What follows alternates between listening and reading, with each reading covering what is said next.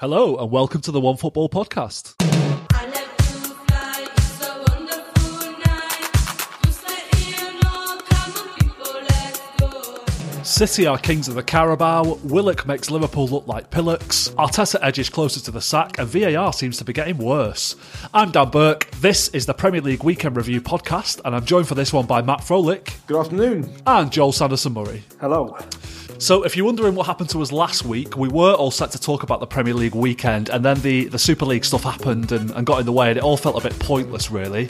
Uh, but the Super League is gone. We are back, and we've got loads to talk about today. So, let's begin at Wembley, where Manchester City overcame Tottenham to lift a fourth consecutive Carabao Cup on Sunday. Kings of the Carabao, that's what it says here.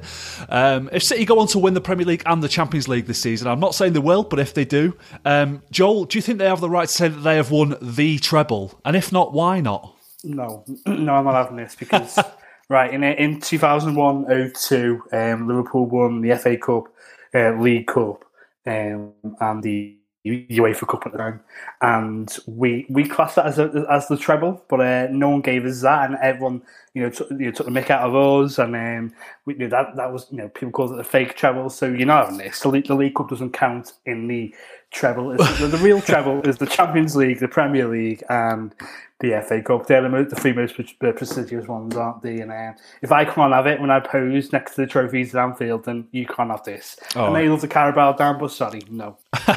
what do you reckon? What do you reckon, Matt? Do you agree with that? Um, technically, by a dictionary definition, yes.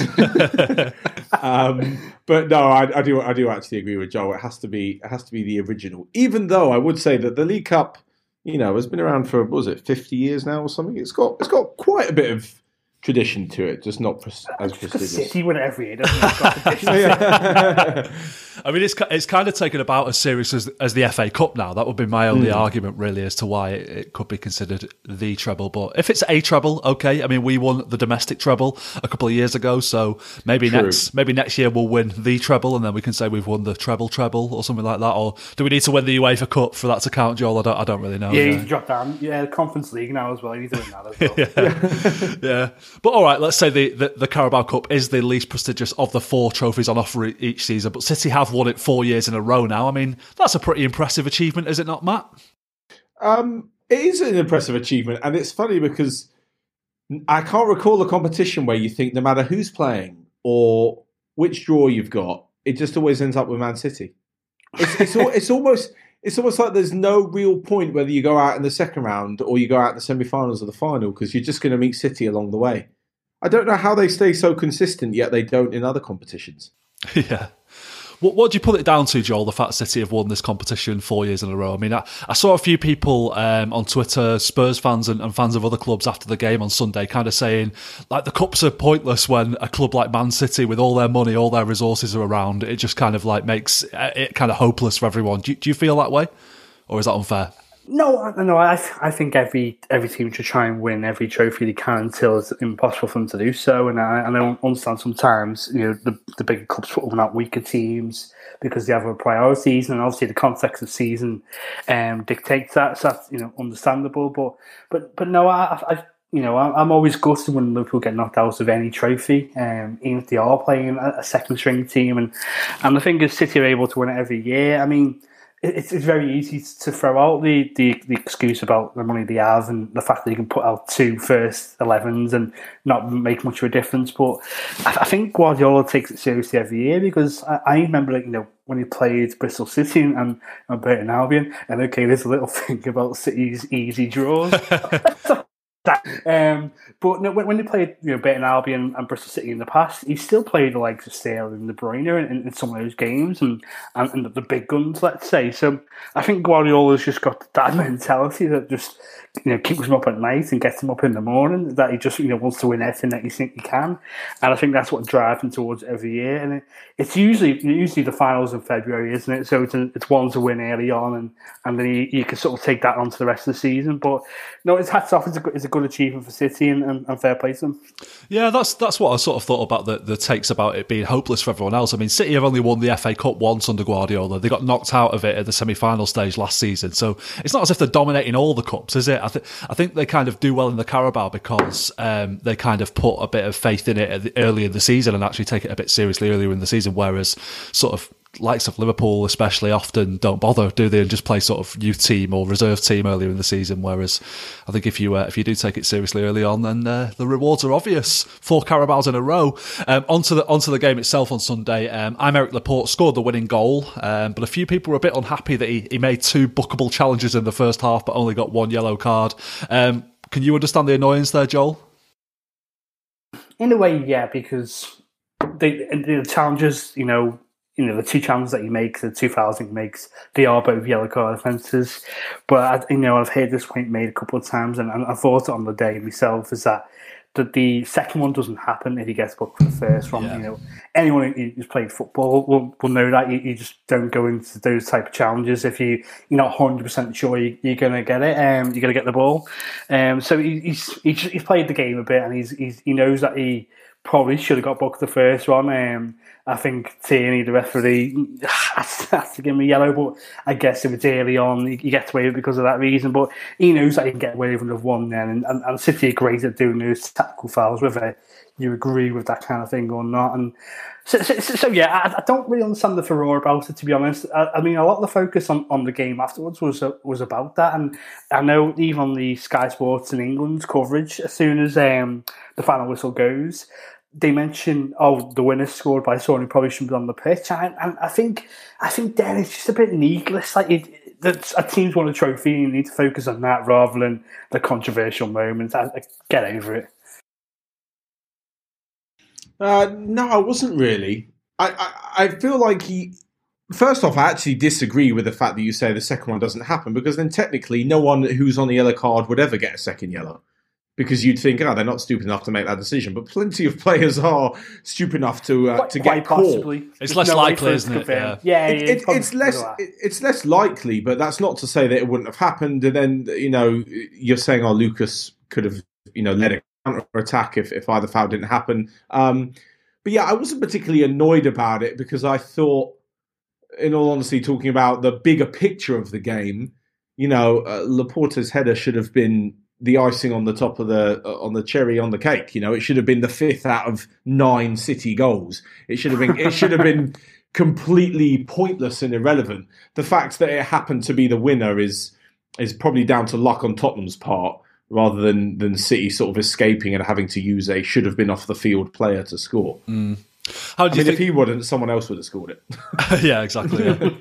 How do you think Spurs played then, Matt? I mean, I, I thought Harry Kane didn't look fully fit. I thought Son was pretty anonymous, and the, and the subs that that uh, Mason made didn't really influence the game at all. In fact, why do you think he took Lucas Moura off? Because he seemed to be the one that was making that was causing all the damage. Really, Yeah, that that was an odd decision. I think I I, I pin nothing on Mason um, as for know, kind of what he was doing.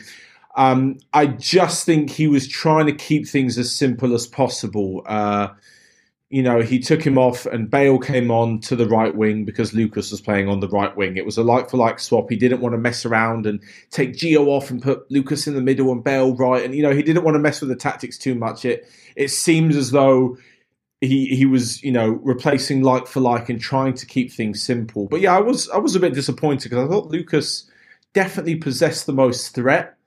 Um, but overall, Spurs just weren't at the races. There is talk about Kane not being fit. I actually happen to think he was fit. It just wasn't very good. Um, Heung-min Son had a terrible, terrible game. There's there's so many questions about Tottenham and the bigger picture, and I think mentality wise, there are a few too many sounds harsh losers in the squad. There's too many losers who don't have the ability to drag their team to victory come what may. And I think the ones within the team who do have trophies have been dragged by other people at other clubs. You, if, if you if you kind of get what I mean, you know, look at Serge Aurier's trophy cabinet is is enormous, but he was not the the big dog at PSG. if you know what I mean. Um, you know, Hugo Lloris is a fantastic keeper. Certainly was not dragging France to success at the World Cup. That was down to you know, well, they're fantastic attacking players. Um, I think the, the the key men that you're looking for, like Son and Kane, are the ones who haven't done that. And I think when the rest of the team see Kane looking a bit slow, when they see that Son's not having the best game, they think, God, if they're not playing well, then you know we're hopeless. And I think it's a real knock-on effect. Yeah, I thought that as well. I thought it was. I mean, City are obviously better than Spurs anyway. But Yeah, of it, course It, it yeah, was. It was a team with experience of playing in finals, of winning finals against a team who have basically no experience of that. Yeah, Um, exactly. most of the, you know, even most of the players haven't haven't really won an awful lot, as you said. And uh, yeah, the Kane one was weird. It's interesting that you thought he might have been fully fit because he sort of looked like, uh, you know, like latter day Wayne Rooney at Man United when he was Mm. dropping into midfield because he just couldn't he just couldn't run up front anymore. Kane kind of looked like that, and some of the some of the final passes, even I was getting a bit frustrated as a City fan. Spurs' final balls like that Højbjerg one. Um, do you know when there was like a bit of a break Yeah, on, yeah, yeah. and he just passed it out of play, and it's like, what are you doing? Honestly, if that's if that's any of our attackers or any other player in the team, you use Reguilón as the decoy, you cut back inside and you shoot from about seven yards. But uh, it's that kind of. I just think, God, if there was anyone else in the team, that selflessness, there was just no need for an extra pass.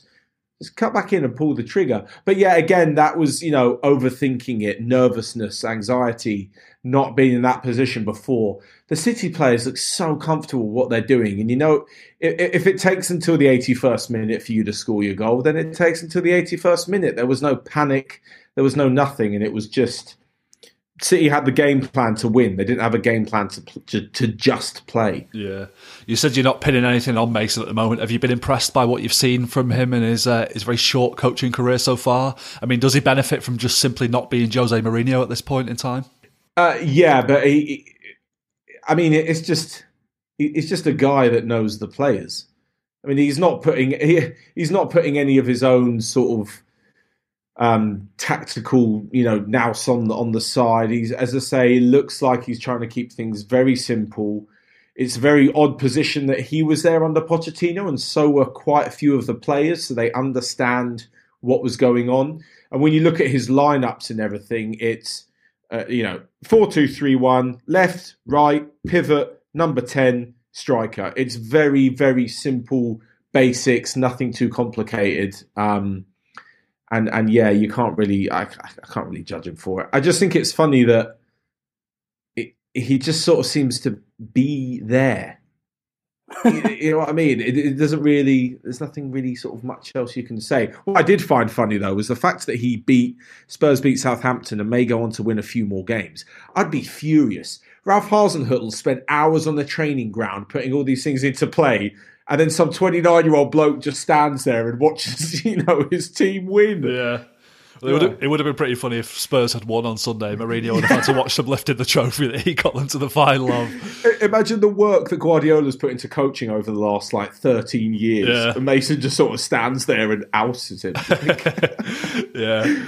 Uh, speaking of City, Joel, did you get the sense that they're, they're looking a little bit leggy heading into the final stretch of the season? And, and you know, the, the, the, the first trophy of the season is in the bag. The Premier League is pretty much done, but might that cost them in against PSG in the Champions League this week? There's a few caveats to this. I, I do think they're looking a lot less clinical and a bit uh, right now, and probably a bit more of a throwback to the start of the season. I mean, in and around the box, they're not as deadly as they were, you know, when they make that run in the winter. Um, but I think there could be a, a, few things around this. I think they might be saving themselves a bit for that semi final and, and possibly playing within themselves and, and, and knowing that they can still win games. idea. And I think there's a bit of that, and I think they're saving all their energy for that. And, um, and it won't surprise me if on you know on Wednesday when, when they play PSG, you, you see the real City again, the City that you know. And that's not to say they're going to come out and, and be liking everyone everywhere and, and it being really pacey because City haven't really played like that all season, but just looking a bit more assured and looking a bit more in tune. And that's not to say they haven't the last couple of weeks, but they're, they're just looking a, le- a lot less sure of themselves, possibly. And Raheem Sterling at the moment is in the kind of form that Sadio Mane's in, where they both just need a month off and probably shouldn't be playing football at the moment. But um, I, no, I don't think it's anything too much to worry about. I think, but we'll, we'll, we'll have to see whether this is working and, and if it does work when it comes to Wednesday when we play Paris Saint Germain. Yeah, I mean, we keep sort of forgotten now that it's been such an extraordinary season with games coming thick and fast every three days and stuff. That it was going to take its toll eventually, wasn't it? Yeah, of course uh, yeah, let's see if they've got a, a little left in the tank for the end of the season. Uh, now, Liverpool's top four hopes were dealt a massive blow when they could only draw 1 1 with Newcastle on Saturday. Uh, Matt, how did Liverpool only score one goal from 22 attempts here, and who do you blame for their profligacy in front of goal? Oh, I have no idea. Especially that, especially that Salah chance when he was running through. You think surely he buries this. I, I really, I really don't know how to to kind of blame anyone but the front three because you, you know I think Liverpool have been crying out for creative midfielder, right? Someone in between Henderson and Fabinho, and closer towards the front three. Um, but having said that, 22 attempts doesn't suggest that they're failing to create chances. It's just putting them away. My, my one thought is, and uh, Joel will tell me, I could be way off the mark here. I, I get the feeling that Salah, Mane, and Firmino are, are almost taking the responsibility and the pressure and the, the, the talk surrounding their form and their goal scoring a bit too personally as in they feel the pressure on themselves. So Mane's not thinking, I've got to help the team and the front three to a few goals here. Mane's thinking, I've got to score. Personally, I have to do it because I'm the one on the goal drought. And Salah's thinking, I've got to be the one here who scores the goals because I've done it before. And I feel like they're, they're they've sort of they seem a bit disjointed and not quite.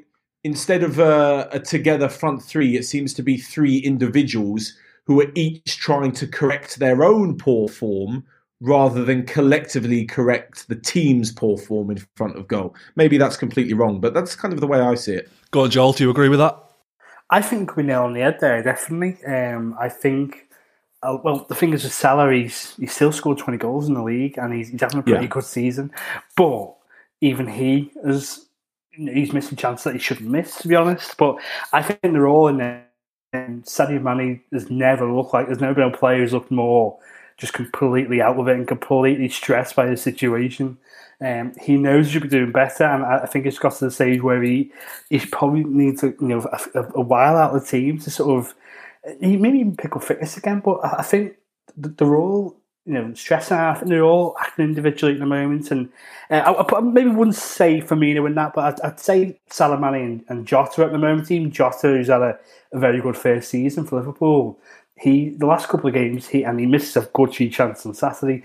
The last couple of games he sort of stressing a bit, and I think he's sort of uh, come back into the team after injury and thinking that I need to save Liverpool's season here. And he's maybe taking on the responsibility a bit too much. And, and Liverpool's midfielders have never scored the goals and, and never really. They're they're not the, the creative outlet of this team. They're, they're there to sort of win the ball back, retain it, recycle it, and, and then the, the full backs, the wing backs, they're the ones who are, create the chances. Um, but on Saturday that was different because he played Thiago and Wijnaldum in the midfield, and then the four of them ahead of him. And you know, Thiago's there, and, and Thiago's doing his job absolutely fine. So I, I think it is the, the front four, the, the attackers at the moment, who are dragging this team down a bit. And it's, it's wild to see that, uh, considering how well they've done in the past, for Liverpool. It was such a weird game. I mean, they they created all those chances. They were, uh, you know, they missed some good ones, but they were unlucky with a few. Dubravka made some decent saves. Um, Trent Alexander-Arnold had that volley that just went wide of the post. But then they just kind of let the game drift, didn't they? And and the and let sort of invited pressure onto themselves in the final final few minutes. I mean, we, we've spoken a lot about Liverpool's injury problems this season. Um, they weren't defended particularly well even before they lost Van Dijk, and, and they've now scored 17 fewer goals than they had at this stage last season. So there's kind of problems all over the pitch. Um, Joel, do you think Jurgen Klopp deserves a lot of the blame for their drop off? Has, has, has, he, has he gone down in your estimations at all this season? Are you a bit sort of doubtful about him now at all?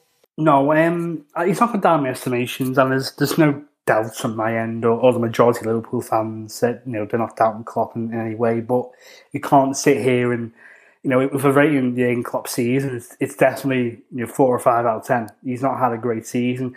There are loads of you know things we Liverpool should mention in this. You know injuries, um, you know, for one anyway, and and you know it's not been the easiest season for Liverpool. But the, the thing is he's not had a great season. The players haven't had a great season, and he, he's sort of making decisions that you know are a bit suspect. And he, he's been sort of sticking. He's very loyal to his players, Jurgen Klopp, and and you're wondering whether he's too loyal and you know he's sticking with players who probably don't deserve to keep playing every week in the starting eleven. And um, no, I, I, Liverpool more than anyone are in need of the season ending now. Um, and that's that's not to say that the season suddenly ends, the fans come back in, Liverpool are back there. But I think it's gone beyond that now. I think Liverpool have got a lot of work to do in the summer, um, or whenever they get a chance to do it, let's say, because of the Euros. And I, I think that maybe has to be a change in, in the system and a bit of change in personnel. How much you can do that because of the transfer window, I'm not quite sure. No team's got any money. But um, I, I think Jurgen Klopp, I, I, I back him to do it. I back him as coaching staff to be able to sort of see the problems and, and, and remedy them. But yeah, right now he's not had a great season at all. What about uh, you know they get Van Dijk back, they get Gomez back, they sign uh, Ibrahim Kon- Konaté from uh, from Leipzig. Do you think there'll be a force again, or, or do you think the problems are do run a bit deeper than that? We we've been been hanging my hat on that becoming the case. Van Dijk and Gomez coming back, but we can't. Liverpool fans can't just assume that Van Dijk and Gomez will come back and, and be the exact same players they were before the injury because the injuries they've sustained are you know serious, and it's it it's more cases than not that you know players who get ACL injuries come back and, and lost you know a yard of pace, if not more, and and can't quite move as freely as they, as they used to, and that that could be an issue. I, I, I'm confident that Van Dijk will be fine. I'm, I'm a bit concerned for Joe Gomez um, because he's had more than one of these type of injuries. But no, I, I, I I, wouldn't say there's a massive overhaul needed and there's loads of problems running inside the club, but it's more than just injuries now. Um, whether it's just become a bit stale with certain players and you, you might need two or three changes rather than I don't I don't say need five or six. Um, but you know, a few tweaks need to be made, and I was, I was actually funny enough watching last night um, the 18-19 season where Liverpool were picked to the title by City on the last day. But the amount of goals Liverpool scored by crosses into the box from the wing backs, um, which I, I forget how many how much he did it, and it's pretty much every goal. Um, and you know, Mane, Salah, and Firmino scoring headers, and, and they're not tall players at all, um, but they're just catching the ball at the right time, and, and the strikers making the movements at the right time. And I think we've been trying to do that in recent weeks, and, and the balls are just getting nodded way, very easy. And there's a chance that it might just need a new game plan. They've not quite picked that up yet. They've not quite um, uh, tried to produce a new game plan, and I, I think that might be where you know, some change need to be made in the summer. Well, Callum Wilson thought he'd equalise for Newcastle in injury time of this game, only for the goal to be ruled out for handball. Uh, I think that's possibly one of the worst decisions of the season for me. Would you agree with that, Matt?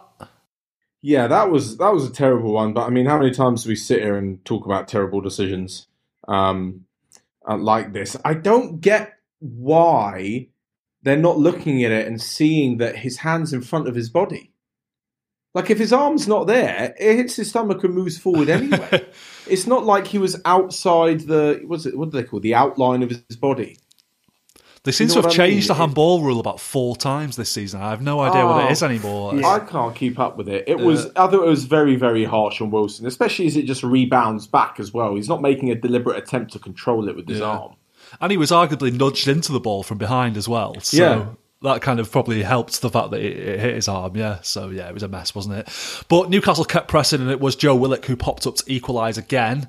Um, Joel, do you think he's becoming a bit of a super sub? And if you were Newcastle, would you be trying to sign him permanently in the summer? They asked him about this on Match of the Day, and he sort of said, "Oh, I don't want to be known as a super sub," which is a bit of a cliche, isn't it? Really, I don't really. I, I'd be quite happy with being a super sub if I was a player, actually. Yeah, I mean, I'd say because I couldn't, I couldn't play for 90 minutes. You know, Yeah, I- I exactly, yeah. I probably got a 10 minute burst of me, so I'll take that. Yeah. Um, no, he hates it, didn't he? But yeah, 100%. And the fees that are getting quoted this week we you know, around 20 million. And if Newcastle can can foot that bill, I think they should. I think um, I think what he brings to that team is a bit different to the midfielders they have right now. And, you know, the, you know, Newcastle are there to set up solid and, and, and be disciplined and, and try and spring counter attacks. And they have midfielders who are very good at winning the ball back and holding their position. Um, but what Willock does, he's he's very good at making that third man run and that late run into the box, um, similar to you know Frank Lampard did in his heyday. You know, not comparing their talents at all, by the way. But you know, Willock is very good at you know scoring goals and nicking goals. And he's been doing it the last couple of weeks, and I, I think if Newcastle can do it, they, they should go all out. And you're saying for Willock, you know, for some reason, I think Ar- Arsenal are missing that type of midfielder. Yeah, sure, actually. yeah. I think it's a bit weird that they, you know, they don't bring him back into the first team this summer. But Newcastle, they get the chance to do that. Should 100% go for it. Yeah. Well, it looks almost certain like Newcastle are going to stay up now. Uh, Matt, do you think Steve Bruce will still be there next season? And, and could it be argued that he's actually earned a, a, another crack at the whip in recent weeks? Ah, You you could argue that, but I always think it, it's maybe more of a mentality thing. Like, do Newcastle just want to survive with a couple of late goals at the end of the season, or do they want to push on? And you talk about Willock there; he's a great player. If you're going to spend twenty million on Willock, and you're going to say we're going to, you know, build a a- a more attacking team, not necessarily just complete defensive, but we're going to have a few special players in there. You need to put in a manager who's also able to deal with them and to bring the best out of them. And I'm just not quite sure that Steve Bruce. You know, why would you go through all that effort of of bringing in these top players if you're going to give them a sort of standard manager who's going to be happy with 38 points and surviving relegation each season? I think you need to, if you're backing yourself on the pitch, you need to, you know, back it with a serious manager off it. And I think Steve Bruce has kind of proven that he's not really you know that guy. I mean, look, if you're Joe Willock and you have this conversation and they put up the money and Arsenal say you can to them, as as Newcastle United Football Club, do you say your career is in the hands of Steve Bruce? Join us, like, or, or or do they say? We've got this new coach coming in. You know, he plays good football. He plays very attacking football. You'll develop under him. He'll bring in other players like you. You know, I think that could be more attractive to not only Willock but to, to other transfer targets they might have. I feel like Newcastle are either going to be Steve Bruce in charge next season or Saudi Arabia takeover, Jose Mourinho in charge. it's it's yeah. those two scenarios, basically. That's it. There's no middle ground. Exactly, yeah. Uh, Chelsea strengthened their grip on fourth spot with a 1 0 win away at West Ham on Saturday. Timo Werner scored the goal, but he also missed a sitter in the second half. He's got 11 goals in all competitions now. Um, Joel, do you think a bit of is, is, is a bit of inconsistency to be expected from a 25 year old in his debut season in, in a new league, or, or has he been a, a 50 million pound flop so far for you? I, I keep banking on John with Timo Werner to, to the extent where I've lost all credibility amongst friends in the WhatsApp group. You, know, You I- had I- credibility.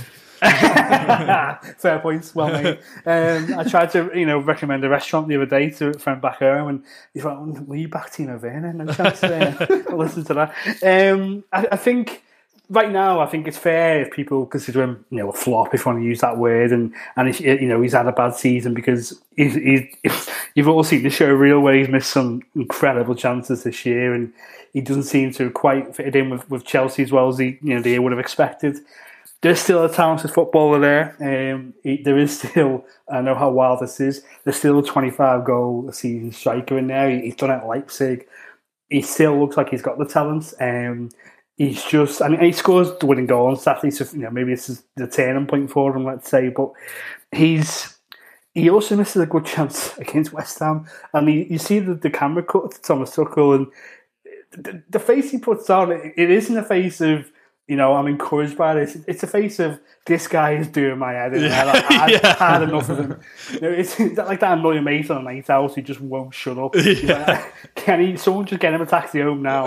and I wonder whether if Tuchel, if if it's a normal transfer window in the summer, which I don't think it will be, if, if Tuchel might just be rid of him and be done with him because you know he's now had a couple of months under him, and everyone expected you know Tuchel comes in and, and Werner might be able to sort of take on you know a fellow countryman and take on his words, and this is what's going to do him.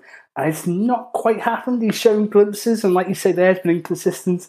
And I wonder if the manager's just like, I'm done with him. He's hopeless. Let's you know, let's send him out on loan, or if he can re- regain some kind of 20, 30 million, let's do it. And I think that might be the case. You know, Yeah, I feel like it might be a bit hasty if they do that, though. Really, I feel like yeah, I he, would say so, but yeah, he could still really fulfill his potential. I mean, he's twenty five. Like I said, it's Yeah. it's no it's no age for a footballer. It's no uh, you know, it's not surprising really that he hasn't been he hasn't hit the ground running completely in his first season. I mean, he does look a bit like sort of Fernando Torres at Chelsea sometimes, but there are other times when he looks really he's, sharp. he's So. playing against a lot of low block teams. And I remember, you know, in the Bundesliga, he's Werner was great when he's on the counter attack. He's got space to run into, and okay, he's got to adapt, but he's not really played against this kind of you know these kind of teams a lot, not every week anyway, and he's not quite figured that out just yet, and he has to become a bit more smarter. And you know, right now it hasn't happened, but yeah, I, you know, I, I'd have faith it happened, but I don't want to put my name to his hat again. Fair enough. Uh, Chelsea aren't the most entertaining team to watch, but they're bloody effective, Matt, and uh, very hard to score against. Do you think? Uh, do you think Tuchel should be looking to loosen the shackles a bit next season, or is it a case of if, if it ain't broke, don't fix it? Um, I agree with you. They're not very interesting to watch. Um, but I think maybe Tuchel's just making the most of what he's got at the moment. Like Joel said, it'll be a very interesting summer. If if Tuchel feels like he can get in the attacking players that he wants, if that's not Werner, if it's not Ziyech, if it's not Tammy Abraham, then maybe you, you could see him loosening the shackles and maybe switching to a slightly more attacking system. But to me, it just seems like he's making you know the best of the squad that certainly he feels he can at the moment. And you know, given the turnaround in league form and the Champions League semi-final um, and the FA Cup final, you I, can't really say anything against what he's doing, to be honest, regardless of whether or not we personally find it entertaining. Um, but yeah, in an ideal situation, does he make other signings in the summer and go more attacking? I can see it happening for sure. Yeah, because I think you know entertaining football, whilst not a prerequisite to having success, like we're seeing with Tuchel at the moment, is something that is, um, you know, quite an important demand from big clubs, you know, with big fan bases, with big expensive players. It's a weird one, really, because they bought all those attacking players last summer for Frank Lampard. Obviously, it didn't work out with Lampard. Now Tuchel's got the same squad. He's got them playing a style of football where often I watch them and think they're not conceding today, no chance, and most of the time Yeah. they don't. And it's like, well, who do they now buy to then change that style of play? It's going to be, like you say, a very interesting summer.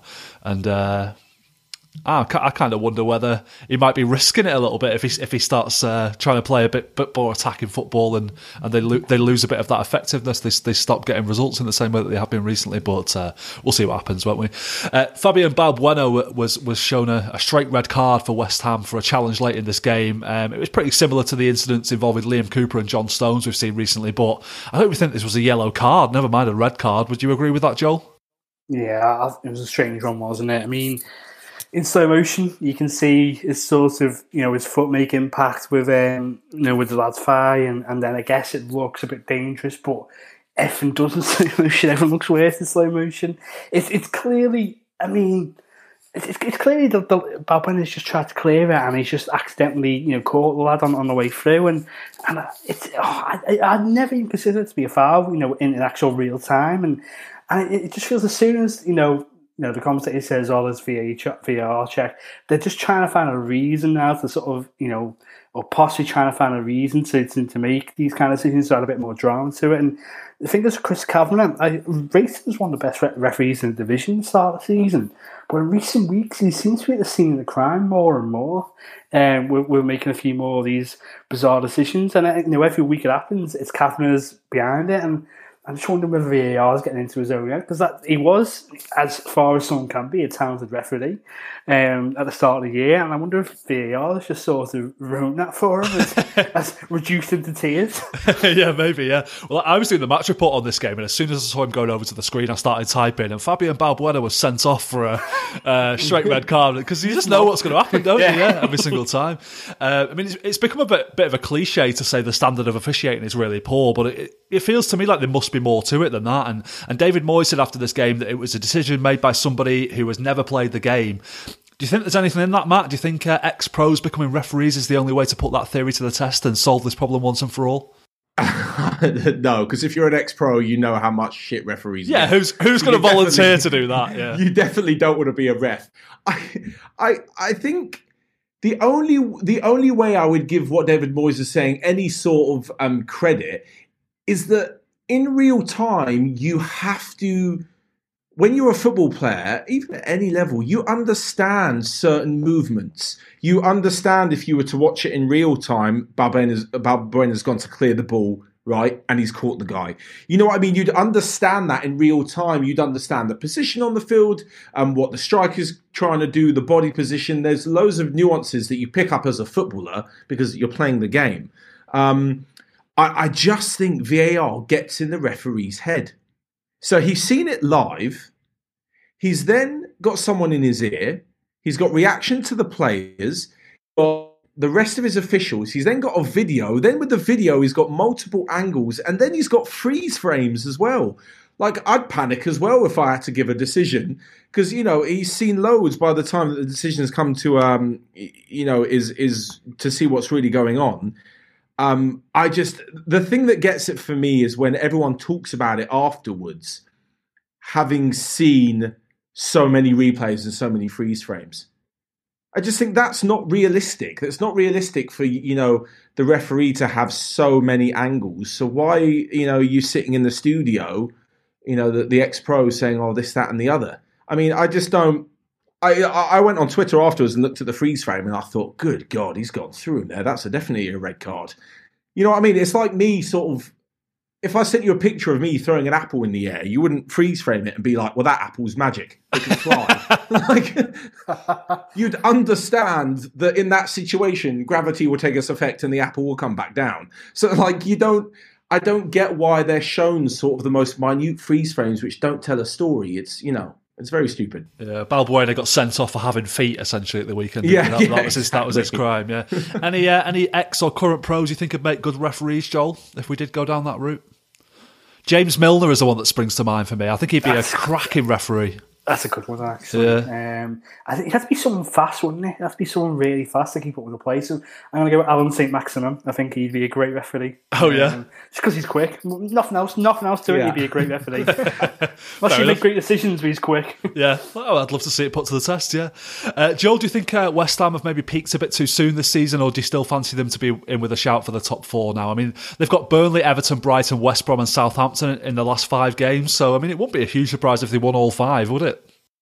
No one's. Um, there's been that wait for the drop off from West Ham all season, and it's not quite taken effect. Um, I still think they're in chance um, of getting top four. I, I think the top four that is right now, you know, we're going to come on to that, but it's going to be very hard to dislodge Chelsea and Leicester now. But um, if anyone's going to do it, I think West Ham, you know, are going to be the team to do that. Um, you look at those five fixtures; they, they can win all five. They've been very good at winning these types of games all season, and uh, you know, I'm not sure they the thing is, injuries have maybe starting to take a bit of an effect because you know they're missing Rice and they missed Antonio recently, and um, they've managed to deal with that all season. But maybe that's finally starting to come to an effect. But I do think they'll be all right. And I, I think you know if West Ham finish fifth and get Europa League, it's still one of the best seasons they've ever had. Yeah, League. true, yeah. So it's you know, fair play to them, and I, I don't think there should be any criticism going Moyes' way if that happens. And but I, I think they're right on for chance. Yeah, totally. Uh, well, the weekend kicks off on Friday night with a strange game at the Emirates, which finished Everton one, uh, Everton one, Arsenal nil. Uh, that's now seven Premier League defeats at home for Arsenal this season. Matt, are you starting to think that Mikel Arteta isn't a good coach who needs time, and actually a bad coach who's been given too much time? Um, potentially, I, I, still think there's quite there's a good coach in there. I'm just not sure he's quite got the right sort of players under him, but also maybe the um, It? the experience to back it up. You know what I mean? When, when you, you when you've got a coach who's dealing very heavily in the tactical side of the game, and you're trying to convince players that this stuff works, but you don't really have the evidence of it working because you know this is your first managerial job. I think it can be sometimes quite difficult for players to buy into, um, especially some of the more experienced players like Aubameyang, like Lacazette, um, like Xhaka, like David Luiz, the ones who are used to working under proven winners and the kind of guys who, whenever they say something in the dressing room, you're like, well, yeah, no, he doesn't need to explain that to me twice. I know that works because I've seen it working.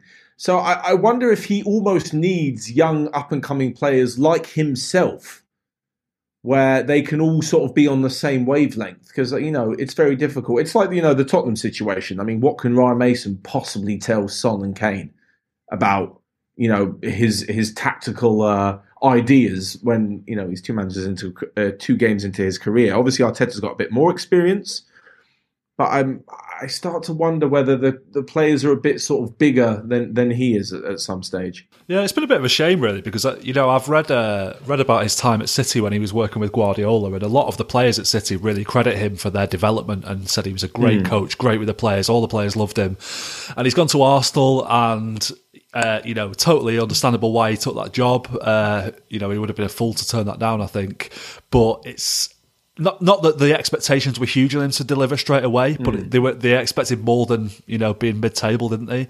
And it, you you wonder whether he might have been better off going to a, yeah a, a lesser club, maybe doing something like Xabi Alonso is doing, coaching Real Sociedad B, sort of cutting Yeah. his teeth there, where there is kind of no pressure on you whatsoever. I mean, even Guardiola started at Barcelona B, didn't he, before he got the the big job? So. I wonder whether whether going to Arsenal sort of harmed his reputation in the long run more than it would have done if he just stayed at City. It's it's it was always a bit of a gamble, and it's it's kind of backfired, hasn't it? It's sad. it shows you there's a difference between a coach and a manager. Like it's all great when everyone loves the coach because you know he's he's a good mate of yours, and you might have a little joke about the manager. But when it comes to being the head coach, it's very different. Exactly, yeah. Uh, well, it seems like his chances of survival at Arsenal hinge on the Europa League now. Uh, Joel, don't you think it would be uh, poetic if, if Villarreal knocked them out and Unai Emery, Unai Emery got him sacked? um, I don't want to sort of indulge in, in Schadenfreude, but it would, it would be hilarious, wouldn't it? Um, it, it'd be completely, you know, nasty and really ironic. It'd be, it'd be incredible. It's all everything's come over. That's Alanis Morissette, mate. Oh God! No, Come I- on. I- Not even Brudy's Ah, talk. Yeah. Christ. Terrible. That. Get Jim, it together, so- Joel. First Werner, now this. Journalists don't do their research. Who knew? Um, what can you say? No, uh, it, it does all hinge on the Europa League field, and I think if he gets to the final and they might lose it to you know United or Roma, um, if they get through, that's absolutely fine. I think Arteta probably gets in there another bite of the cherry, but if they go out, I mean, uh, if someone gets to the semi-final Europa League, it's maybe a bit harsh to to sack him, but I think if they you know end up finishing ninth, tenth, and you know they've not got anywhere near getting the trophy on the board, not not, finished runners up or anything, then I think it's I think harsh to. And if Unai Emery ends it, then you know football, bloody football, eh? Yeah, in a way, I do want to see Emery uh, knock him out because that uh, the, the the good evening in the post match press conference is going to hit a bit deeper than usual, isn't it? People are not going to like that whatsoever. Um, Arteta vented his fury at VAR after the game after Arsenal had a penalty decision overturned for a ridiculous offside call. But uh, was it a penalty in the first place for you, Matt? Bit of a soft one, wasn't it? Yeah, it's a penalty for me or a penalty according to the letter of the law. Either. Because the two, yeah, they're, They're, they're two very different uh, um, kind of answers. Yes, the letter of the law is a bit of contacts as a penalty, but no, if you're looking at it from a from a kind of soft point of view, then it's very soft because it just I just can't really get on board with making the most of it in that kind of area. I just think there's so many merits to trying to keep the ball um, and keep the ball going and getting yourself to a better position than just I don't know. He just looks like a bit of a prat, really. Yeah. yeah. Well, Bernd Leno also looked like a bit of a prat. Uh, it was his blunder that gifted Everton the uh, the, the, the win in the end. Uh, that's their first win away at Arsenal since 1996, and they're still in touching distance of the top four. Um, can you see them making a late push for Europe, Joel? Are you, are you worried they might still finish above Liverpool after all?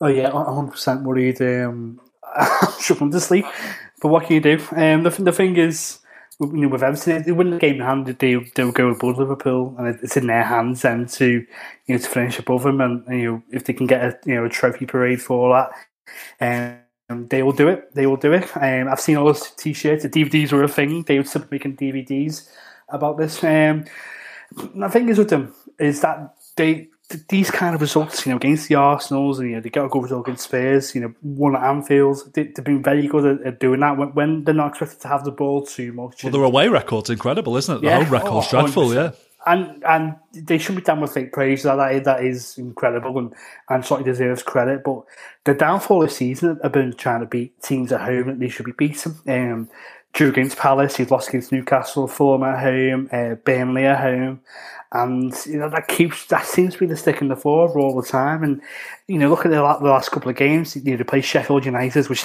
they should beat. You don't know. Um, you know, Wolves and Villa at home as well. The, the other two home fixtures, and they got City on the last day away. And I think um, that's probably one that they, they can probably count on winning. Yeah. City, might be on the beach, and you know they won the league. They would have well won the league by then. It'd be a trophy. Um, they'll be lifting the trophy in front of you know the fans that'll be there. And uh, but you know if, if Everton still have something riding on that on that game, I'd, I'd back him to win it. And that that should be Ancelotti's job now is get to the last two games and have something riding on them. And if they're in sixth position going into that last game, then I'd back them to finish in Europa League spots. Champions League, I think it might be a bit too far out for them this I year. I think so too. Yeah, yeah. Uh, Sunday's game at Elland Road finished Leeds nil, Manchester United nil. Despite Ole Gunnar Solskjaer saying before the game, I can guarantee it's not going to be nil nil. Uh, thanks for that, Ollie. um, it- I thought it was quite an entertaining nil nil though, and it certainly felt like one of the dirtiest games I've seen for a while. W- would you agree with that, Matt? Were you were you entertained by this game? Because some people said it was awful. I thought it was all right. No, I thought it was quite good. I was actually watching it with two United fans and a Leeds fan, and we we were we were really kind of enjoying it. And I thought, I think that it became um, a, a bit dirtier because Leeds sort of felt confident. I, you know, it started very positively for United, but I think Leeds thought, you know what, we've we've earned the right to be here, to be in the Premier League. You know, to go toe to toe with United. We can throw our weight around a bit and try and you know, try and show them what we're about as a club. And I thought that showed a lot of confidence rather than, you know, sometimes you show a team a bit too much respect almost. Um, and, and you allow them to, to walk all over you. But Leeds certainly didn't do it. Yeah, it was a bit dirty, but again, you know, the history between the two clubs as well kind of gives that little bit of edge to it anyway. And I thought Leeds responded really, really well to it. Look, I mean, neither side got a goal. Um, a couple of good saves, certainly from Meslier as well. Um, but yeah, no, I thought it was it was appropriately dirty, if that's a, ever a summary. It was a game that it always felt like it was on a knife edge to me. And I, I don't mind a nil nil like that when it feels like Hmm. someone might score. If someone doesn't score in the end, then I don't have a problem with that. If it's one of those Yeah. where it's just a boring sort of game of attrition where no one's really trying to score, then that's annoying. But this one, yeah, I quite liked it. Um, but that's now seven nil nil draws for United in the Premier League this season. Manchester United, I should say. Uh, that's the most in the league. Uh, what does that tell you about them, Joel? It tells you they're more defen- defensively solid than maybe a lot of people give them credit for, to be honest. And that, you know, th- there'll be a positive and negative to this because um, let, let's focus on the positive because you know a lot of Man United's criticisms I think have been about the centre half partnership and the Harry Maguire and Victor Lindelof are, you know maybe aren't going to win you a league, but they're, very good defensively, and um, I think maybe deserve more credit than they've been given. Um, and you know, there's a lot of talk that United need to buy someone next to Maguire, and that'll be what gets into the next step. But maybe that shows that maybe they don't need it. And then on the flip side of that, you know, a lot of criticism that United have had this year is their weakness is someone to put the ball in the back of the net on a consistent basis, and that they haven't got the striker to do that. And you know, that's why they keep getting linked with, you know, Harry Kane and Erling Haaland, and they're the guys they need to buy to, you know, to win them the league. And and maybe that does show that United probably should be winning more games 1 0 and 2 0. And they've got the other end sorted at the back that they can go and win win the games like that, but they're maybe just not clinical enough in, in the other penalty area. Yeah, we've already said that we don't understand the handball rule anymore. Matt, any idea why Leeds didn't get a penalty for Luke Shaw's handball in the first half of this game? I mean, yeah, that I was just about to say. Uh, it doesn't matter what I say because clearly I don't know the handball rule. I don't. I don't quite get how referees could be so anal and so particular about whether or not it touches someone's hand, you know, in the Callum Wilson sense or in an attacking sense. But when it comes to a defensive sense, they can have their arm outside their body. It can hit them clearly, and then they can just go, "Yeah, but but but no." Was it because it no, flicked off the Leeds defender just before him, and I, therefore I just. because someone said, uh, "Oh, he was trying to get his arm out of the way," and I was like, "Well, try harder." Like it still hit his arm, didn't it? It's, Yeah, that's what I think. I don't think he tried to get his arm out the way at Uh. all. Um, it was it was a pretty odd one. I would say I would say they would have been fortunate to get it, but I could understand why it would have been given completely. More so than the Callum Wilson one, for sure. yeah. At at this point, they might as well instead of going over to the pitch side monitor, to go over to a big wheel at the side and just spin spin the wheel. Is it a penalty? No. Is it a red card? No. Like. You know, because it just seems completely random, doesn't it? I have no idea what's going to what the outcome of most decisions. There's got to be a fun name for that. You can think of something for it. wheel of misfortune, maybe. Yeah. That's what the Super League has been lacking if they brought that into the plan. There you go. Open up for it. Exactly. Um, in 2021, Leeds have won at Leicester, won at Man City, drawn with Liverpool, Chelsea, and now United. Um, considering they struggled against the top teams at the start of the season, does that suggest to you, Joel, that they've they've sort of slowly grown into being a Premier League team this season? Yeah, hundred percent. I think you know Bielsa and Leeds, the players they've learnt on the job there. You know, at this they're still attacking the way that they attack, and I mean they're still going all out to an extent, but they have become a bit more measured with it uh, in certain moments of the game, and you know, they're taking the chance to sort you to spring those attacks on a bit more. Um, so not, I wouldn't say pragmatic. That suggests that they're being defensive. I, definitely are, but they, they've become a bit more professional about it. They've become a bit more methodical, and and something I noticed. You know, Leeds probably early on in the season when it's nil nil, you know, seventy minutes go all out and throw 11 and 10 men forward, let's say, um, in the in the dying stage to win that game early on in the year. But he brings uh, Robin Koch on for, um, I think it's Tyler Roberts in, in, at that point in the game on, on Sunday and sort of suggests that he's, you know, happy to take the nil nil if he needs to. You know, they, they, you know, they shook hands at nil nil there, and that, that suggests that they have learned that, you know, from the, let's say, errors, um, and they've sort of become a bit more clever about it. And I think Leeds have been a breath of fresh air this year, and, and I think if they, sort of learn on you know the mistakes they made earlier on the season, next year you could see them being a, a easy comfortable top half team, if not pushing for that top six. Yeah, certainly hope so. Um, so, Joel, if City win at Crystal Palace on uh, on Saturday and Liverpool win Old Trafford on Sunday, City will be champions. Um, how would you feel about Liverpool sealing the title for City? Long gone, mate. That, you know, we, we've got our own fish to fry. We've got to make sure we've got to finish with everything. That's our only hope this year. So that's why we've got to win on Sunday. But um, well, that's a statistic, isn't it? It, it comes to a state, mate, when you are you are celebrating Newcastle beating West Ham, and that's where the point we got this season. it's a long fall from grace. Well, you, yeah, you could deliver the title for us, and then we could throw the game at Everton on the last game of the season and, and uh, knock you out of Europe. That would be quite interesting, wouldn't it? That's just statistic, isn't it? hey, got nothing to do with me. I don't make the rules. uh, on Monday night, Leicester came from behind to beat Crystal Palace 2 1 and strengthen their grip on third place. The winning goal was a thunder uh, thunderbolt scored by Kelechi Iheanacho, meaning he's now scored 14 goals in his last 14 games. I think Ibrahim Mustafa summed it up nicely on Twitter when he said Kelechi Iheanacho is the perfect example of why you can't overhype a youngster and equally why you can't write them off when they don't deliver straight away. Does that sound about right to you, Matt? It does, and and I'm so happy for Iheanacho to just honestly, nothing annoys me more than people throwing out the flop, the overrated, the underrated, all this sort of nonsense terminology based off, you know, something so small. There's such a every single player's career is so nuanced with so many different things, you know, whether they come through a big team or a smaller team, they get a big move, small move, the fee, the players they've got ahead of them, the, the, the squad, the coach, everything. That I think it really, really is impressive for Kelechi Iheanacho. And I thought at the time, what was the, the price from City? Was it 25 million? Right, you know, he scored a few goals for Man City here and there. He's not a 25 million pound player. But then you look at the the transfer market and the price you have to pay to, to pay to get someone from City.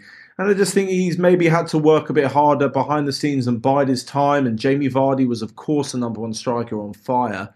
But now that he's come good, I'm absolutely delighted for him, you know. And I'm not an Iheanacho super fan or a Leicester fan. I'm just delighted for him in general to to kind of to show that there isn't necessarily a, a strict pathway that, that players Yeah. have to follow to become good in some people's eyes. Yeah, well, it's funny when he came through at City, he came through at the same time as Marcus Rashford, and there was all this talk about which club had the better youngster.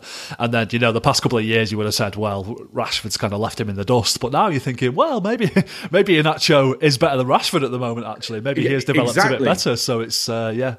Your move, Marcus, I guess, is. Uh, um, I'm pretty sure City have the opportunity to buy him back for £50 million if they want to. I mean, I never thought that would come to pass. But, you know, now I'm wondering, Joel, whether they uh, they bow out of the, the circus surrounding Haaland and, and get Kelechi back instead. What do you reckon? Would that make sense? Never would have considered that before today, actually, and it's it's been thrown at me, and it's um, it's an interesting one because he's clearly on an upward curve now, and, and he's benefiting from you know, Brendan Rodgers' sort of you know, teaching and coaching methods, and he's he's a clever player. He's not just all you know. I'm going to run in behind you and get onto a you know long ball. He's he's someone who can score different types of goals. He's, he can score. I've seen him score a few headers. He can.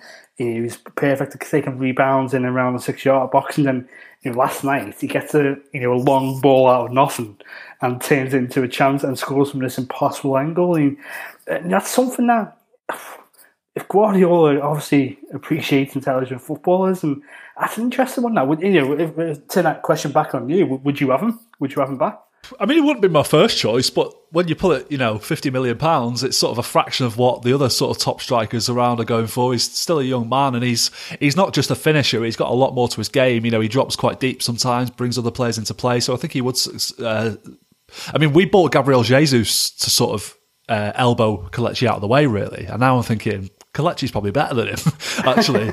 so yeah, we'll see. We'll see. I, I, I'd be I'd be very surprised if City went near him again. To be honest, I think it's probably best for him if he stays at Leicester and just continues his upward trajectory there. But if it happened, I would I would support it as well. Uh, Palace look like they're they're just coasting through to the end of the season now. That's just six points from the last seven matches. Uh, they're not going to go down, but it looks like they're not going to finish in the top half either, which looks like a possibility at one point during the season. Um, do you think uh, sort of lower mid table finish is about right for them, Matt, or or is it underperformance considering some of the players that Roy Hodgson has at his disposal? again, I find them eh, very, very similar to Newcastle. I think where Palace have backed themselves with some fantastic players on the pitch, like Eberechi Eze is a fantastic signing, bedding into the Premier League nicely, um, and obviously Wilfried Zaha too. Roy Hodgson isn't the man to bring the best out of them. Roy Hodgson is the guy to take you to the heights of 14th. and and you know, if you don't want to be anything more than that, but you don't want to get relegated, by all means, stick with Bruce and Hodgson. But you know, if you're going to put the money into bringing in some fantastic, exciting attacking players like Zaha and Eze, you need a manager who's going to bring out the best in them and you know, sort of really develop those guys as well. I mean, Zaha is, I would say, as a complete player as he's ever going to be because what is he, 28 now, um, 29 maybe. But you know, Eze for someone so young you know, is Roy Hodgson the guy to develop Eze into the next, you know, big thing? Certainly in Palace's eyes. I don't know. Is the same thing with Bruce and Willock? I don't think so. I think they need to be a bit more ambitious because, you know, they're getting a lot of money just by staying in the Premier League. Um, but I think with the squad that they've got and the fact that defensively they're not so strong, anywhere between 11th and 17th is a very Palace finish. Yeah. Well, 10, uh, 10 wins, 8 draws, 14 defeats now, Joel, for the Roy Hodgson algorithm. I mean, that's he's lost too many games, I think, hasn't he? He's, if that is not a clear sign that Roy, Roy Hodgson's managerial career is over, then I don't know what is. The only thing he had going from was slipped from his fingers. yeah. Um, let's have your updated predictions on the top four come the end of the season, then, lads. I'll go first this time. I'm gonna I'm gonna be boring and say that it's exactly as the table is now. So Man City, Man United, Leicester, and Chelsea. Joel, for you, I, I'm, I to be boring as well. I think it's, it's going to be exactly that. I'm afraid. Matt. Any any late shout for West Ham? Um, oh, I thought you were going to say a late shout for Spurs. five comes out of five for Ryan Mason. Um, yeah, unfortunately, it's difficult to disagree. Um, I just know that Chelsea have quite a tough run-in, so maybe there's something for West Ham there. But certainly the top three as is, and then the last spot between between Chelsea West Ham. I think I should have looked this up, but I think Leicester are pretty close to sort of sealing it mathematically, aren't they? Uh, They're seven four. points inside at the moment with Yeah. uh, with with five to go. There we go. Uh, shout out to Burnley, whose 4 0 win away at Wolves on Sunday saved us from having a very low scoring weekend. And shout out to Chris Wood, who got a first half hat trick here. Uh, are you a fan of his, Joel? Is he what we might call an old fashioned centre forward? I think on the on the premise of it, he is, but he's he, he's no slouch. I mean, I wouldn't have him as my referee next to Alan St Maximin, but he's, um, he's he can move across the ground pretty well, and it was. I think he is. Um, he's one of them that you you can stick the ball up and barely play his kind of football. You stick the ball up and he can chest it down, bring us into play, and then they get moving up the field, and he's very good at that. But he's also you know, pretty decent in, in the area. You know, he, as you see by him getting his three goals at the weekend and you know, he's, he's one of them, he, he, he can get you 10 to 15 a season. He's never going to break the 20, 25 barrier. I don't think he has in the Premier League at any stage. And, you know, maybe did a, you know, the championship with Leicester. But, um, you know, he's, he's solid. And it's good to see that kind of striker is still out there because it's, I think it's, you know, it's not very common now, sadly. But um, it's good to see that still existing. And Burnley, like Woods, are just a complete throwback to a, another era, aren't they? yeah.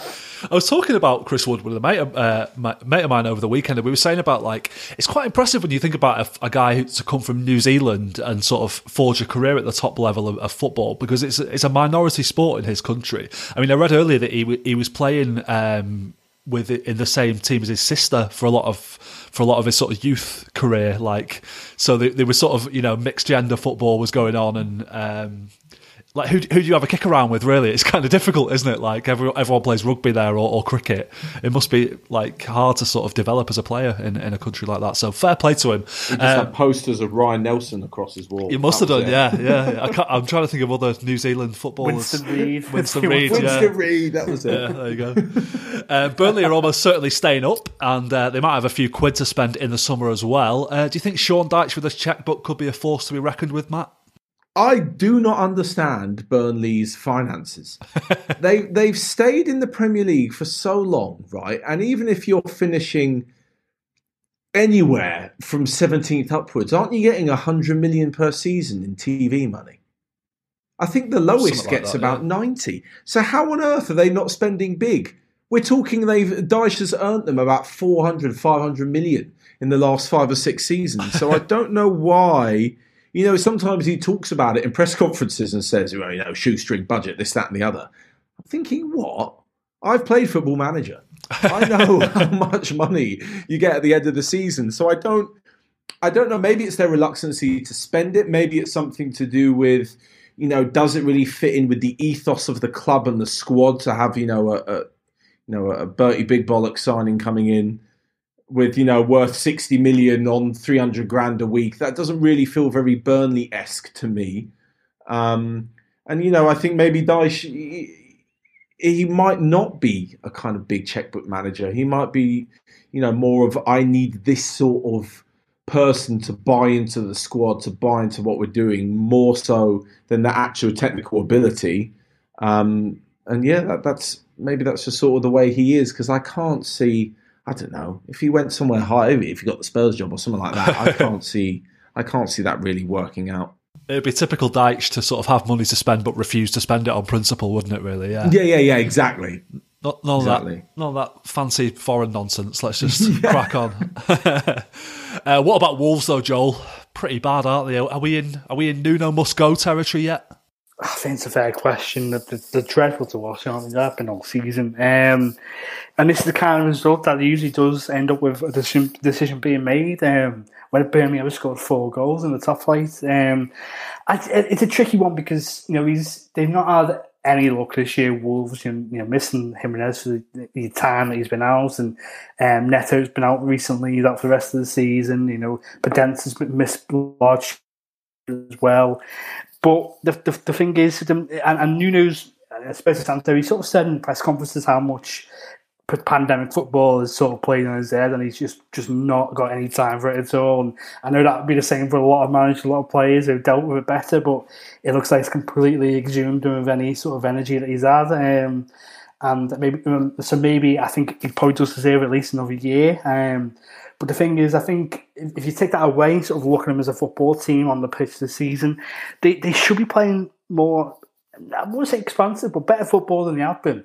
Uh, and Wolves have built themselves very well on, on being disciplined and, and winning games 1 0 and 2 1. They're very good at doing it and, and springing counter attacks. But this year, I can't tell what they're trying to do. I can't tell what the plan is. And I think they got the recruitment wrong. They, they, you know, it's hard to replace Diogo Jota and, and you know, replace him well. But I, I, they also didn't replace Matt Doherty very well. And you look, he's not even got into the Spurs team. And Wolves probably have him back at, you know, you know, begging for him back in the summer, let's say. And I, I think I do think Nuno should get another season, but if, if they're sort of lingering around you know, 13th, 14th in, let's say, October, November, there will be decisions to be made because they're not progressing like they should be. Because Wolves have finished seventh twice when they come up. You know, they, they should be where sort of West Ham are now. Wolves should be where West Ham are fighting for Champions League, and they're not. So you know, they have gone back, and you know, questions will be out. Yeah, we've talked a lot about their injury problems, and obviously that has really harmed them. But uh, I mean, Matt, do you think they actually still have a good squad, or is it just kind of Neto, Jimenez, and then a load of average players? I mean, what's happened to like Ruben Neves this season? Like he's one who was sort of t- touted for all the top six clubs not long ago, and you don't really hear much talk about him anymore, do you? Yeah, that's honestly the first time I think I've heard his name this year. I completely forgot. Yeah, and what's happened with Adama Traore? You know, I think he grabbed his first goal of the season the other day in that in that game against Fulham. Um, I just do not know where it's gone so wrong. Do they? Is that Jimenez injury had more of an effect than we think? You know, are they all sort of looking around thinking he was the guy for us, and without him, we're not as good? Um, I don't know. I just think maybe that you're right in the recruitment. They failed to take the next step, and I think it, it can be quite difficult, certainly for promoted teams, to maybe cling to a bit of what's the word I'm looking for? You know, when you you, you kind of the not the sympathy. You know, when they, what's the word when they stick with all the good memories of Nuno and Sentimental. the sentiment, you go. that's it. That's the one, not sympathy. You know, there's a bit of senti- a bit of um, you know, the sentimental feelings. You know, he's the one who got us up, and these are the players that got us here. And rather than a bit more of a cutthroat, you know what? Thank you very much for getting us here, but you're not good enough because we want to take the next step. You're not the guy to push us to Champions League. Um, I, I worry if that sentimentality setting in could be to their to their downfall in the, in the future. And if they do get a Nuno and make a big appointment, it shows they're serious about taking the next step. Yeah, there is no room for sentiment in football, as they always say. No, Jose Mourinho to Wolves, there's one I could see happening as well. He's, he's good mates with, with Mendes. that's isn't? So, legitimate. yeah, That yeah. is. I'm here for it. Absolutely here for it. Getting back in the game as soon as possible. Doesn't matter where it is, yeah. Uh, West Brom considered a late equaliser at Villa Park on Sunday to draw 2 2 and seriously damage their faint survival hopes. Um, I kind of found myself willing West Brom on a bit here because I just, I just want a bit of end of season relegation battle drama, but uh, it looks like they've blown it now, doesn't it, Joel? Yeah, I was exactly the same, to be honest. Um, re- really willing them on because uh, it's done. It really is done now. I mean, he's on, what, 25 points now, and, you know, it's a long way to go, and there's only, what, five games left, and I think they got. They got Liverpool, well, Liverpool. I say Liverpool's a tough fixture. Probably got a three point banker there. Uh, Liverpool, Arsenal, Leeds in know three of their last five games, and they just I don't think they got enough about them. They're also relying on Brighton to lose, you know, two more, three more games as well, and I think there's there's just too much to do. And it's a shame because the last couple of weeks they've been actually really good to watch, and Allardyce sort of um, let the shackles off, and players like Pereira and Robinson have, have really flourished in it. And you just think if they did that earlier, or they picked up a bit more confidence earlier, they could have made it interesting. But ah, it's done now, isn't it? Yeah, this season has really made me think that maybe the Premier League would benefit from from knocking two teams off it and just being an 18 team league. You know, you might imagine if you got rid of uh, Sheffield United and West Brom or Sheffield United and Fulham from this season, it just sort of like the balance would be a bit more interesting. I think there'd be a bit more drama, and you would have a, a- a few fewer games to play each season. I know uh, Andrea Agnelli's a big fan of this, and uh, his na- his name is mud in the football world at the moment, isn't it? But uh, so I don't want to align myself with him particularly, but you know. Food for thought, let's just say that. uh, Matt, do, do you think Sam Allardyce might stick around and have a crack at the championship with West Brom, or do you reckon he's done after this? Yeah, I reckon he's done. I actually think he's going to resign before the end of the season, just so it doesn't go on his record. nah, he won't do that, surely. just so he says, "Well, no, it wasn't me who got them relegated." I think he'll stay, actually, you know. I think he'll stay and, and stay in the championship, yeah. I I don't know what's to gain from him sort of taking that step down, especially as he seems to be sort of winding down his career, taking the odd the odd uh, the odd team that needs saving. Um, I think, he, I think he just hates being at home, though, doesn't he? I think he hates not having a job. That His Yeah. career so far would suggest that he really loves I don't being a know. football manager, whatever level. Someone next season will have a poor run of form, sack their manager, and they'll need him. Someone like Aston Villa. Um, but but I, I'm not sure if, if if he will stick around. There's a lot of pressure now on these clubs to come up at the first attempt, and when you don't, you know things really do start to fall apart. Um, I mean, there's plenty of examples there um, in the championship to be looked at. So. I don't know if he does or not. I don't know. I, I'm I'm not sure. 50-50. We'll see, won't we? Yeah. Let's, let's call him up. yeah, get him on the blower. Um, there were a couple of penalties in this game that made uh, a pretty strong case for my 12, 12 yard box idea, I think. Uh, but I also saw an interesting suggestion from someone on Twitter where they said that penalties should only be awarded when a goal scoring opportunity has been denied. What do you think about that, Joel? Uh, You're, you're full of the ideas today, aren't you? About changing the game. Always, mate. Yeah. I'm, I'm not quite sure. I mean, uh, things like this seem beyond the realms of sort of possibility, don't they? And um, I, I, guess in a way, if someone's getting fouled on the corner of the penalty area, 18 yards from goal, it does seem mad on paper that they get a free shot 12 yards from goal. But let's not mess too much. I mean, we've seen what happened the last couple of weeks when you try and mess with football too much and where that could go. So, um, well, let's just keep things simple. Like, I, f- I feel like um, trying to determine whether something was a goal scoring opportunity or not could also be a bit of a minefield, you know. That's so exactly what I See what thought. happens with creating more problems. so, aren't we? yeah, exactly. Yeah, yeah, yeah. Uh, a bit like Crystal Palace, Villa look like they're already on the beach. That's that's now just six points from their last twenty four. Uh, Matt, do you think they've been been victims of their early season success? I mean, they're still what mid table, tenth, eleventh, aren't they? So they've not been a, they've not been terrible all season, but it's petering out. That is astonishing. Six points from 24 games. How have I only just seen this stat? From the last 24 points available, sorry. Oh, oh God! I was just about to say that seems a bit ridiculous. Um, oh, six of the last twenty-four, still pretty pretty poor. Um, obviously, Grealish has been a miss, you know, since the middle of February, I think, um, which hasn't been ideal.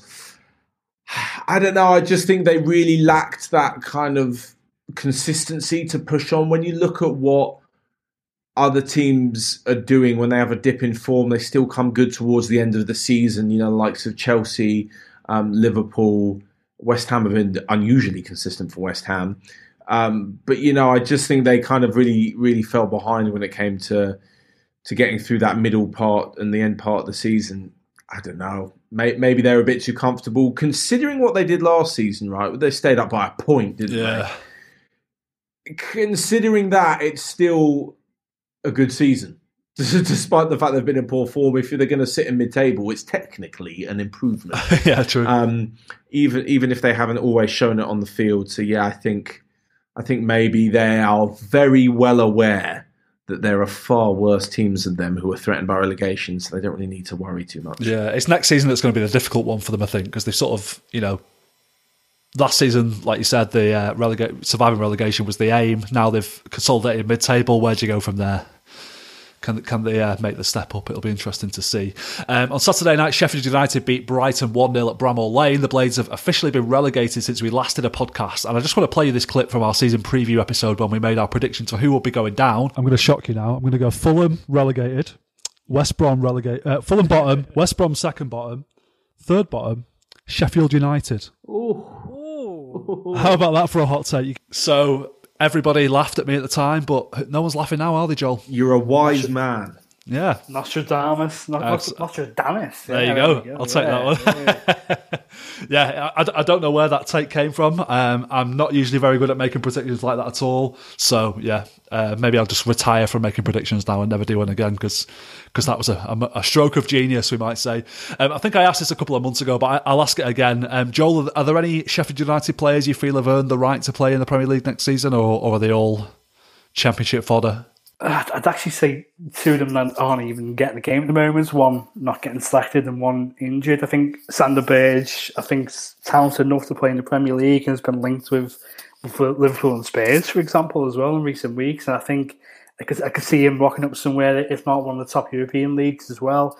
Um, and I, I did like Jack O'Connell last season. I, think- um, I think he was a really good defender. And I think one of the reasons why they're in the struggle that they- they're in is because he's been missing all season um, with a bad injury. And obviously, don't know how he's going to come back. But I think he's talented enough to play in the Premier League. But, but other than that, no. And I think that's why Chris Wilder did so well last season in, in doing, you know, getting to where he the finish because they, they are all championship level players, let's say, and they were punching above their weight massively. And, and sadly, it's reverted to the mean for them this year. Indeed. Uh, well, it was another day where Brighton underperformed their XG. I think they could do with re- reverting to the mean at some point, couldn't they?